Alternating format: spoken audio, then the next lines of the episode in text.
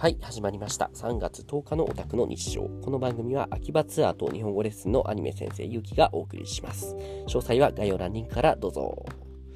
確定申告が終わりました。えっ、ー、と、5日前ですね。うん、僕としては頑張った方じゃないでしょうか。まあ、ギリギリのうちには入るのかなと思いますが、年を重ねるごとに、その、最初の頃よりもだんだんコツというか、やり方に慣れてきて、そんなに時間がかからなかったなって印象ですね。うん。なので今日はもうね、そう気持ち安らかに眠ることができますね。で、今日話そうと思ったのは、あ日本語レッスンの中で、その、受け持っている生徒さんとの話についてちょっとしようかなと思います。とね、最近新しく受け始めてくれた、受講し始めてくれた生徒さんで、どこの子って言ったかな。えー、っと、確かアメリカかな。でも中国系の両親中国人で中国語も英語も喋れてで、日本語を勉強しているっていうタイプの子なんですけども、初回から思ったのはとてもまず日本語がもう上手で、えー、リスニングも結構できるし、で、自分の話したいことも結構スラスラっと伝えられるんですよね。ただ、会話っていう話になるとちょっとね、コミュニケーションがちょっとうまく取れないっていうのも失礼な話なんですけれども、少し会話が噛み合ってないことを感じるなって思ったんですね。少し言語化が難しいんですけども、例えば例を挙げると、えー、っとね、結構一方的な会話が多くて、その僕の方から相づちを入れたり、フィードバックを入れたくて、返答しようとしても、それをさせない。一度話し始めると会話がずっとやまないっていうことに気づいたり、あとは、えー、っとね、そうね、会話が一人歩きしているなって思ったんですね。で、そう、僕の多分特性上、えー、日本語のレッスンとはちょっと変わるのかなと思いつつも少し会話について気づいたことがあるからフィードバックしてもいいかなってその彼について気づいたことをね3つまとめて伝えたんですよ。それがまず1つ目会話のターンが長い。その会話を、えーと始めるとそれがなかなか終わらない。で、二つ目に、その一人歩きをしている。で、三つ目に、えー、っとね、接続詞とかがなく、その文章と文章の間に論理をつなげるような、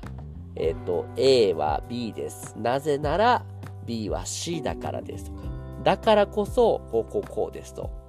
それが理由でこうこうこうですと。で、話は変わってこうですがっていう文章のつなぎが少ないなって思った。で、それを正直に伝えたところ、生徒さんの方も、あの、言って、えっ、と、自己開示をしてくれたのが、僕はどうやら、その、アスペルガー気味、H、ADHD 気味の自覚症状があるみたいで、お医者さんに見てもらったっていうわけではないにせよ、多分そうなんだなっていう、その診断、えっ、と、自己診断したところ、そういう、あえそういう性格が出ているって言ってくれて、だからなのかなって言って、そう。そうです。だから僕もそれを聞いて、なるほどね、と。完全に治すのってなかなか難しいのかなとは思いつつも、でも、なんでしょうね。まあ、応急処置的な判断、えっ、と、できることはあるのかなって思って伝えたんですよ。例えば、会話のターンが長いっていう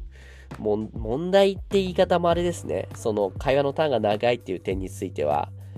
えー、っとね、その、それが続くと情報過多になっちゃうんですよね。あんまり情報が多いと聞いてる人がそれについていけないんですよ。だから、できる限り会話のキャッチボールを心がける。その、自分が会話を一つ伝えたら、それについての相手の感想を求める。あとは、その会話、相手のリアクションをしっかり待つ。そして大事なのは、その、自分が話していることを相手がしっかり理解できているかどうかっていう確認が必要だなってした方がいいと思いますって伝えましたね。その僕はこうこうこう思ってるんだけども今のところまでしっかり理解できてますか？とかあなたが思うにその僕が今こうこうこう言ったことについてどう思いますか？っていう反応を待つ反応を確認するっていうのが一つ大事かなと思う。ってのを伝えました。で次にそうね会話が一人歩きしているっていう点についてはもう少し自分のことだけじゃなくて相手に対しても質問を投げかけるのと雑談力向上につながるかなっていうことを話しました。あんまり自分のことばかり話していると会話をしている相手はね飽きちゃうんですよね。だから相手に興味を示して会話の流れの中で相手に返しあの質問をこまめにしていくっていうのも大事かな。あんまりこの質問がないと相手に興味がないと受け取られてしまってもねそう不思議ではないんですよね。だからこそ相手への共感をしてあげることが一つ重要かなと思いました。そういう話をしたらねその生徒さんはそうちょっとアスペルガー気味なのかもと。でその顕著な例としては相手への共感が少し苦手。周りがどう考えているのか。とかそこまで考えてあげる、えーと、配慮してあげることがねその難しいっていう。なるほどね。そういうこともあるんだなと感じましたね。で最後に接続詞を使って文章と文章のつなぎを作る。論理的につなげる努力をした方がいいんじゃないっていう。話をとある例をロジックを使って説明しました。それが空、雨、傘のロジックって言うんですけど、知ってる人いますかね？えー、っと、提案書とか報告書とかを書くときに、できる限り相手に伝わりやすくするためのテクニックですね。空、雨、雲、あ、空、雨、傘っていうのは、例えば、えー、っと、空を見ると雨雲が多くて、で、夕方には雨が降ってきそうだ。で、傘を持っていくべきですっていう伝え方をすると それぞれの文章が独立しているの分かりますかね？これだけだと人によってはなんで、えっ、ー、と空見て雲が多いから傘持ってくんだろうっていうところがスムーズにつながらないことがあるんですよ。まあ、空、雨、傘だとちょっとシンプルすぎるから大体の人は理解できるかなって思うんですけどもそうじゃなくて空を見ると雨雲が多いだから夕方には雨が降ってきそうだ。だから傘を持っていく方がいいという A は B で、だからこそ B は C で、で、結果 CD する必要がありますっていう。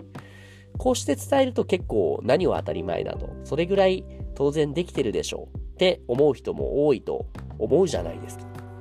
実際違うんですよね。結構ね、皆さん自分の頭の中だけで完結しているものの、相手にコミュニケーション伝えるときには、なかなかその接続詞がね、入ってない、抜けてたりするんですよ。だから僕は、えっ、ー、と、会話を聞いていても、急に論理が飛躍しているように感じたり、なんでさっきまでその話をしたのが急に変わるんだろうっていうのが消せないと、ちょっともやもや、ちょっとじゃないな、結構もやもやしちゃうんですよね。だから、僕の場合は、え、なんでそれがそうなるの？っていうことをしっかり聞くようにしています。でもね、みんながみんなそうやって聞いてくれるわけではないので、やっぱり個々人が自分の理論展開、論理展開をするときは、その一つ一つの文章のつなぎっていうのをしっかり考えてあげる必要があるなって思いました。でそのために僕がやったらいいなって思う一つのボードゲームがあって、それがカタルタっていうんですけども、トランプみたいな形で、でも表面には、えー、と数字、トランプの数字とは別に、中心に日本語の接続詞が書いてあるんですよ。例えば、たと、あ、え、ー、と、例えば、えっ、ー、と、こうしてとか、だからとか、そしてとか、その結果とか、基本的にとか、そのカードをめくって出てきた接続詞から始まる文章でなおかつ前の、えーと、ターンで作った文章と論理的につながるように文章をつなげて物語を作っていくっていうゲームですね。例えばちょっとやってみようかな。手元にね、そのカタルタと同じ機能のアプリを作ったものがあるので、今やってみよう。じゃあ最初の文章は適当に考えるんですよ。僕は、ゆうきはラジオ配信が趣味です。で、次のカード、クリックしたら出てきたのが、いつかですね。いつか、ラジオ局を持ってその中で配信できる、えー、パーソナリティになりたいと思っています。うっかりと うっかりとしていると、この夢も叶えられずに、えー、おじいちゃんになってしまうかもしれません。もちろんそうはなりたくないので、自分の夢を叶えるために少しずつやらなくちゃいけない必要なことをこなしていくつもりです。もしこの調子で配信を続けていればいけばきっとどこかで縁がつながるでしょうみたいな感じで今いつかうっかりともちろんもしっていうそれぞれの接続詞が出てきたのでそれらを頭につけて会話をつなげストーリーを作るっていう例を見せたんですけど、これ結構ね、そのロジカルに話すためのいい練習になるかなって思ってるんですよ。語るた、とってもいいゲームですね。っていう練習をしていったりすると、その、なんだろう、会話の癖が少しマイルドになって、聞いている人もより自分の論理、会話内容が理解しやすくなるかなと思います。この会話のターンが長い、一人歩きしている、で、接続詞が足りない。このあたりの、えー、と、問題も工夫一つで、割と、そうですね、努力すれば直しやすいものなのかなと思いました。っていう会話についてのちょっと真面目な話をしちゃいましたね。なぜなら、なぜなら、なんでこんな会話の真面目な話をするかというと、なぜなら今日は確定申告が終わって気分がいいからですっていうね、感じで接続詞で文章をつなげる。うん。興味のある人はぜひ語る歌調べて購入してみてください。じゃあ今日はここまでお疲れ様でした。ありがとうございます。